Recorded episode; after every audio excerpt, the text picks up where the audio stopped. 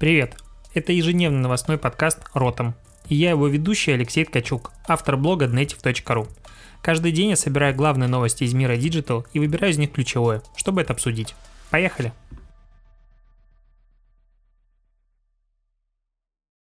1 февраля, ротом подкаст опять с тобой. Главная новость сегодняшнего дня, конечно же, то, что Великобритания официально вышла из Евросоюза. Опять процитирую классика, вышла и вышла, потому что в этом подкасте мы глобальные такие новости не обсуждаем, я обсуждаю только новости про digital. И стоит ли вообще говорить про коронавирус э, в этом подкасте? Мне кажется, да, потому что все-таки куча всяких диджитальных штук и маркетинговых, и от отраслевых завязаны сейчас на на Китай, на пристальное внимание к нему. С одной стороны, тут Apple сейчас временно до 9 февраля решили закрыть все свои офлайновые магазины в Китае, и в Китае магазины Apple есть, а в России их нет. А с другой стороны, э, в Китае сейчас авторы хинтай игры Mirror э, раздают 45 тысяч ключей китайским игрокам для того, чтобы уберечь их от коронавируса. То есть разработчики решили, что если они раздадут ключи игрокам, то те не будут выходить на улицу так часто и, в принципе, останутся дома. Соответственно, если дома они останутся, все, тогда придет. А, ну, тогда защищаться от коронавируса. Чтобы получить ключ, игрокам нужно будет зайти на специальный сайт, ввести свой номер телефона, чтобы подтвердить свое местоположение. Если как бы да, то все хорошо, ты можешь остаться дома. А, ну, в принципе, там я не могу сказать, что игра стоит дорого. Сейчас ее можно купить в Steam за 24 рубля. Соответственно, не особо они скажем так, и инвестирует в победу над коронавирусом. Но э, вот эти вот все сплетни, легенды многочисленные, которые ходят, эти десятки э, всяких, как сказать, сообщений спамных в WhatsApp-чатах, то есть раньше это были перешли это письмо пяти людям, потому что иначе ты умрешь и вся эта прочая чушь, то в один момент почему-то появились сообщения о том, что в бананах есть коронавирус, и, короче, их покупать нельзя. Почему в бананах и почему Китай связан с бананами, это, конечно, никто не объясняет, но как бы пошел такой слоган, и даже сейчас я заходил сегодня в магазин утром, смотрел на бананы, и у меня внутри были как бы шутки про это. Я, конечно же, не верю в том, что это взаимосвязано, но в целом как бы на подкорте осталась информация. И э, при этом как бы все не только шутки, а продажи бананов падают. То есть э, сейчас в Твиттере появилось несколько сообщений от э, владельцев небольших э, магазинов и, в принципе, поставщиков о том, что списывают бананы, потому что их не покупают. И даже дистрибьюторы, которые занимаются поставкой поставками бананов там, в Россию, в Казахстан говорят о снижении спроса. А, как бы, причем, как, как я понимаю, когда об этом говорят дистрибьюторы, они предполагают, что в какое-то время там есть спрос на бананы, в какое-то нет, потому что они знают динамику рынка прошлых лет. Это сезонный продукт, разумеется. Но говорят, что сейчас спрос падает, и, видимо, люди действительно боятся коронавируса, банана в коронавирусе. Короче, странная штука. Вчера нам вообще в чаты прислали сообщение из э, дагестанского какого-то WhatsApp-чата, точнее, телеграм-чата, где девушка на полном серьезе рассказывала о том, что если ты сделал брови, ну вот бровь я сделал, вот именно в том выражении, тогда ты защищен от коронавируса, и девочки записываемся на бровки туда-то, туда-то, потому что только она умеет делать так, чтобы все было хорошо, и я не представляю, как кто поведется на такую историю, но скорее всего, люди поведутся. И это, кстати, стало одной из причин, почему э, Стивен Кинг ушел из Фейсбука. То есть он э, сегодня, ну, по нашему, по московскому времени в 5 утра опубликовал твит, в котором написал, что он покидает Фейсбук. Его не устраивает поток ложной информации, которая э, допустима в политической рекламе, а также неспособность защитить персональные данные. Короче, он сказал, что фейк его бесит, невозможно защитить персональные данные, и он уходит из Фейсбука. Ну, ушел и ушел. Что тут еще продолжать? А с другой стороны, тут э, Марк Цукерберг заявил о том, что в WhatsApp э, сейчас уже тестируется функционал в Индии, а скоро будут они, скорее всего, выкатывать э, повсеместно возможность передавать деньги внутри приложения так же легко, как фотографии. В принципе, это, наверное, на Западе очень нужный функционал, потому что у них банки, можно сказать, отсасывают. У нас передать деньги внутри так же просто, как ну, между не знаю, в Тинькофф я зашел, отправить деньги могу по номеру телефона. Я по Bluetooth недавно отправлял деньги в Тинькофф, то есть рядом был типа мой коллега, которому надо было передать э, деньги за обед, он формат оплачивал, и я захожу в Тинькофф, отправить деньги, и там это должна была быть минута э, нативной интеграции, но, к сожалению, нет. А, а там есть возможность передать деньги по Bluetooth формата «Кто рядом?». Ну, то есть это вообще фантастический уровень, на мой взгляд, диджитализации. Но WhatsApp сейчас интегрирует и внедрит в себя внутренний кошелек, в котором будет возможность как раз отправки денег.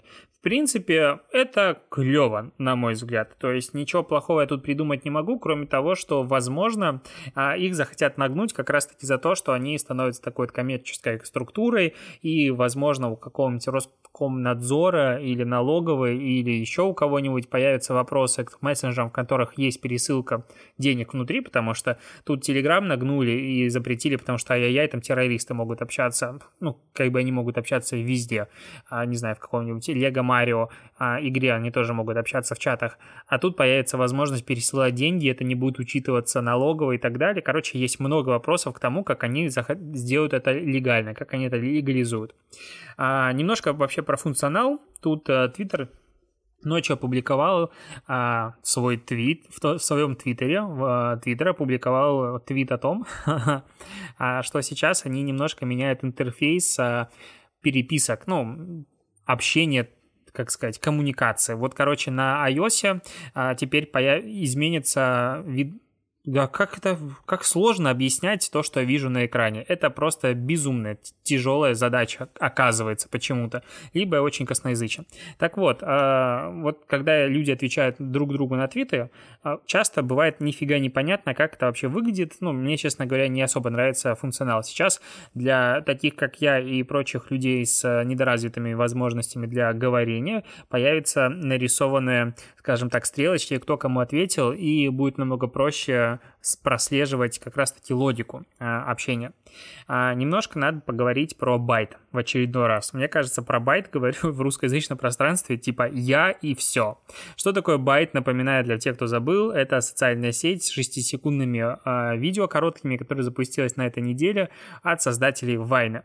И в первый день она взлетела на топ-1 а, чартов App Store, все сказали, наконец-то теперь TikTok нагнем, и Байт будет э, править миром, ну, потому что это, типа, американская компания, и вообще все будет хорошо.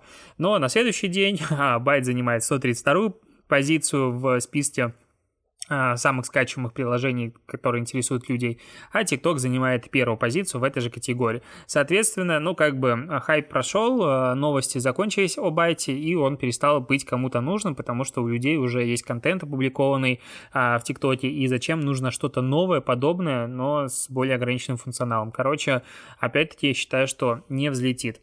А, кстати, про ТикТок. Наткнулся тут на большой такой тред, Август Нобл, это если ты захочешь найти его в Твиттере, почитать сам. В общем, э, маркетолог опубликовал короткий кейс о том, как они продвигаются в ТикТоке. Ну, без подробностей, но смысл в том, что они три месяца назад начали отправлять э, тиктокерам, у которых от 5000 подписчиков, а, какой-то бесплатный продукт, ни в одном из э, твитов нигде он не описал, что за продукт, что за бренд, то есть вообще непонятно ничего, а это какая-то тайна. Но э, он отправлял продукты людям, у которых в ТикТоке больше 5000 подписчиков. Кстати, не особо понятно, почему именно по подписчикам в ТикТоке, потому что подписчики к просмотрам особой привязки не имеют. Ну, допустим, надо было какой-то, э, в принципе, выбор. А что они сделали? Они отправили примерно 100 посылок и вот здесь непонятно, потому что написано, что 100 юнитов примерно стоили 2000 долларов. А часть аудитории в этом а, трейде поняла эту информацию так, что каждая из посылок стоила 2000 а, долларов. Мне кажется, тут скорее, что 100 посылок стоило суммарно 2000 долларов, потому что а, вчера, вчера какой-то из видео набрал у него вот из, э, с этим продуктом 2000 просмотров, и они сделали 50 а, тысяч долларов а, продаж суммарно за день. При средних продажах 8 тысяч долларов. Соответственно, он говорит, вот видите, как это эффективно. Вы можете просто выстраивать коммуникацию, раздаривать свой продукт тиктокерам, кто-то из них выстрелит, и, соответственно, люди пойдут, найдут и купят. Но только при условии того, что ваш продукт интересен людям, и, в принципе, его можно использовать в своих тикток-видео. Вот как бы такой закон жизни. А здесь напрашивается и вспоминается кейс Дэниела Веллингтона, или как он там называется, это китайский бренд часов, который а, родился как, а давайте мы будем продавать дешевые часы, которые стоят копейки по 50 долларов, просто потому что его все инстаблогеры будут а, форсить, и сейчас а, в галерее, в торговом центре, в центре торговом центре в центре Питера звучит, открылся шоу-рум Дэниела Веллингтона. Я ни разу до сих пор в него не зашел, но надо зайти посмотреть, как эта компания спрогрессировала. И, видимо, такую же тактику сейчас начнут применять а, массово западные бренды в ТикТоке, потому что бюджеты есть, и они готовы тратить деньги вот именно на такое узнавание и посева. А, при этом я все же не до конца понял кейс, потому что, с одной стороны, они могли потратить 200 а, тысяч долларов и получить а, выручки в там, увеличение на 40 40 тысяч э, за один день просто из одного выстрелившего видео. С другой стороны, возможно, это будет длительный эффект. Но в целом э, это вот второй кейс на моей памяти, в которой TikTok а, охваты превращаются в хоть какие-то продажи. У нас э, просто для сравнения когда мы запускали конференцию коллеги, был э, джингл, и э, этот джингл, если ты его слышал, он сложно выходит из памяти. Там было буль-буль, клац-клац и hello, коллеги. Он в ТикТоке собрал что-то больше двух миллионов просмотров. Был посев, конечно же, через автора этого ролика, и это никоим образом вообще никак не сказалось, разумеется, на продажах нашего, э, нашей конференции. То есть мы смотрели на трафик, было очень много обсуждений в Твиттере, то есть был большой, в принципе, принципе, хайп. Э, мы упоминания собирали везде, то есть его распространяли абсолютно везде. Там были в конце, конечно же, ссылки, упоминания, брендовый запрос особо не заходило, ничего не заходило, продаж особо никаких не было, в принципе, об этом мы говорили на самой конференции. Ну вот как прикол и как э, немножечко так побаловаться с вирусным контентом было приятно, поэтому э, всегда, опять-таки, отношусь к просмотрам в ТикТоке, вот этим всем цифрам, это немножко настороженно отношусь вернусь. Что еще? Тут вчера а, Верховная Рада Украины предложила историю о том, что а что бы не внести, а, точнее, что бы не ввести налог на Google. 20% НДС на все цифровые услуги, которые пользователи в Украине покупают в интернете. Соответственно, это рекламные бюджеты, это не знаю, музыка, оплата всего чего угодно, платные подписки и, и так далее. Как обычно, люди начинают э, на этот счет негативить. Э, я же хоть и как бы и плачу, условно, этот дополнительный налог э, в России, а не считаю, что это плохо, потому что в очередной раз соглашаюсь с тем, что если большая компания, которая находится, к примеру, в Америке, осуществляет свою деятельность и продает что-то в моей стране, то как бы и налоги должны идти в мою страну в любом случае. И я считаю, что вот это вот э, первые налоги, НДС, это первые а, пташки, и скоро интернет будет очень сильно поделен из такого какого-то глобального пространства, в котором вот есть интернет, и он вне стран, то скоро все это зайдет внутрь стран, и любые продажи, любые э, платежи чего угодно, даже если компания никак не зарегистрирована, будет все равно платить налоги в, внутри этих стран. Будет какой-нибудь единый мировой глобальный цифровой э, налоговый орган, который будет всеми управлять. Ну, мне кажется, к чему-то подобному придут, но я могу, конечно же, ошибаться, потому что не эксперт в данном вопросе. Что еще стоит обсудить? Тут э, Telegram тестирует функцию разделения чатов и каналов, и ботов, и вообще групп, и всего остального. А, будут э, в принципе, по умолчанию сразу э, категории такие, как боты, чаты, э, каналы, закрытые каналы. И можно будет делать свои э, кастомные категории, в которых ты можешь выбрать название, либо включить туда какую-то категорию каналов, допустим либо вручную сделать а, подборку. Ты это все будешь переключать просто, то есть как вкладка, то, э, не формата, как сейчас есть, допустим, архивные э, каналы, и они почему-то в самом верху находятся, меня постоянно раздражает число там 40-50 тысяч э, сообщений, которые не прочитаны, потому что я некоторые чаты туда позакидывал, э, флудские, и они там висят. Но меня, честно говоря, как э, контент-мейкера в Telegram немножко эта новость ну, не то, что пугает, а да, пугает. Есть ощущение, что просмотры упадут еще больше, и я не могу понять вообще, что происходит с просмотрами в Телеграм. Вроде бы делаю контент, который мне самому нравится, это был главный принцип моей жизни, в принципе, и блога. А публикуешь контента все больше и больше. То есть, если посмотришь по динамике, я реально начал публиковать намного больше контента. Да, там есть реклама, но в целом всегда, на мой взгляд, адекватно, ничего не, неадекватного не пропускаю. А просмотры плюс-минус стоят. То есть, конечно, год назад э, просмотры были не уникальными, сейчас просмотры уникальные, но в целом нет какой-то позитивной, положительной динамики. Я вижу, что глобально практически по всем телеграм-каналам, за которыми я слежу, идет такое же, ну не то что стагнирование, а плато по просмотрам, и вот как раз этот дополнительный функционал, я боюсь, что он еще больше убьет просмотры, то есть э, люди будут реже заходить в телеграм-каналы, будут реже их смотреть, и, ну, меня вот это немножечко а, пугает, и не хочу этого, хочу, чтобы просмотры были. И, наверное, финальной а, частью этого подкаста тут надо обсудить небольшое исследование. Группа ученых а, с помощью машинного обучения проанализировала 3,5 миллиона единиц э, книг художественной литературы и нон-фикшн, которые были опубликованы на английском языке с э, начала 20 века, то есть с 1900 года по 2008 год. А, они собирали а, прилагательные и глаголы, которые были связаны с гендерно окрашенными существительными. Так это звучит. Это я немножко читаю сейчас телеграм-канал «Видимо-невидимо». Там была опубликована эта новость. Так вот, и они собрали самые популярные как раз-таки а, описания, описательные слова в адрес мужчин и женщин и разделили их на позитивные и негативные и собрали такое облако слов. И, допустим, как обычно женщина, самые популярные слова, которые описывают женщин, позитив. Красивая, милая, целомудренная, великолепная, плодовитая, прекрасная, сексуальная, шикарная, утонченная, жизнерадостная, яркая.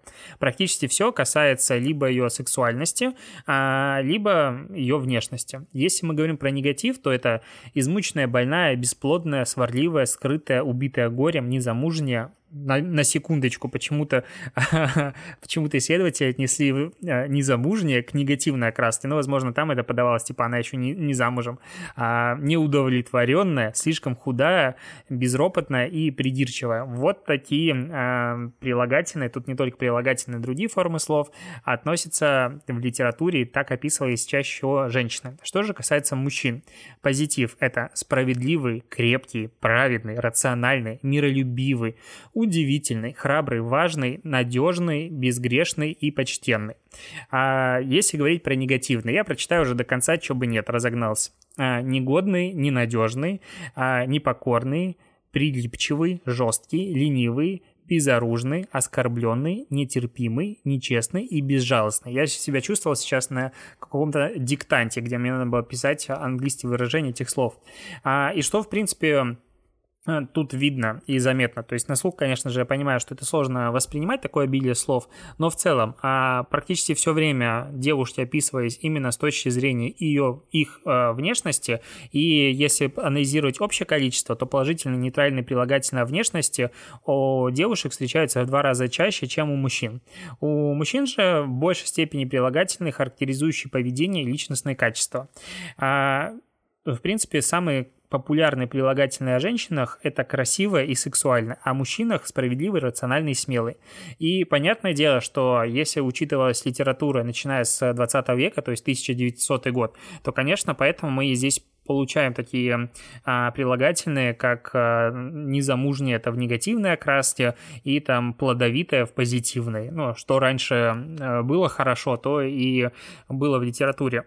Но с другой стороны, тут а, интересное наблюдение о том, что как бы классика, классика литературы, она изучается в школах регулярно, она, в принципе, ну, я, честно говоря, классику не особо люблю, ну, вот прям камин делаю, я не, небольшой фанат классики, очень сложно мне почему-то читать и воспринимать, делать. А, но а, все условно новые поколения, которые должны быть лучше нас, лучше предыдущих, они должны быть а, не то что гендерно-нейтральными, там убить сексизм в себе и так далее, они все равно учатся на этой литературе, а литература вкладывает как бы большой вклад в развитие личности. Соответственно, когда новое поколение учится по канонам и взглядам старых поколений, немножечко получается диссонанс. То есть, чего делать а, в данном случае учителям, как это объяснять, как, в принципе, стоит ли изучать классику и классическую литературу там в школе и в других возрастах, вопрос открытый. У меня нет на него ответа, мне просто было интересно изучить исследования, и на этом, я думаю, буду заканчивать. Оставлю вот такую вот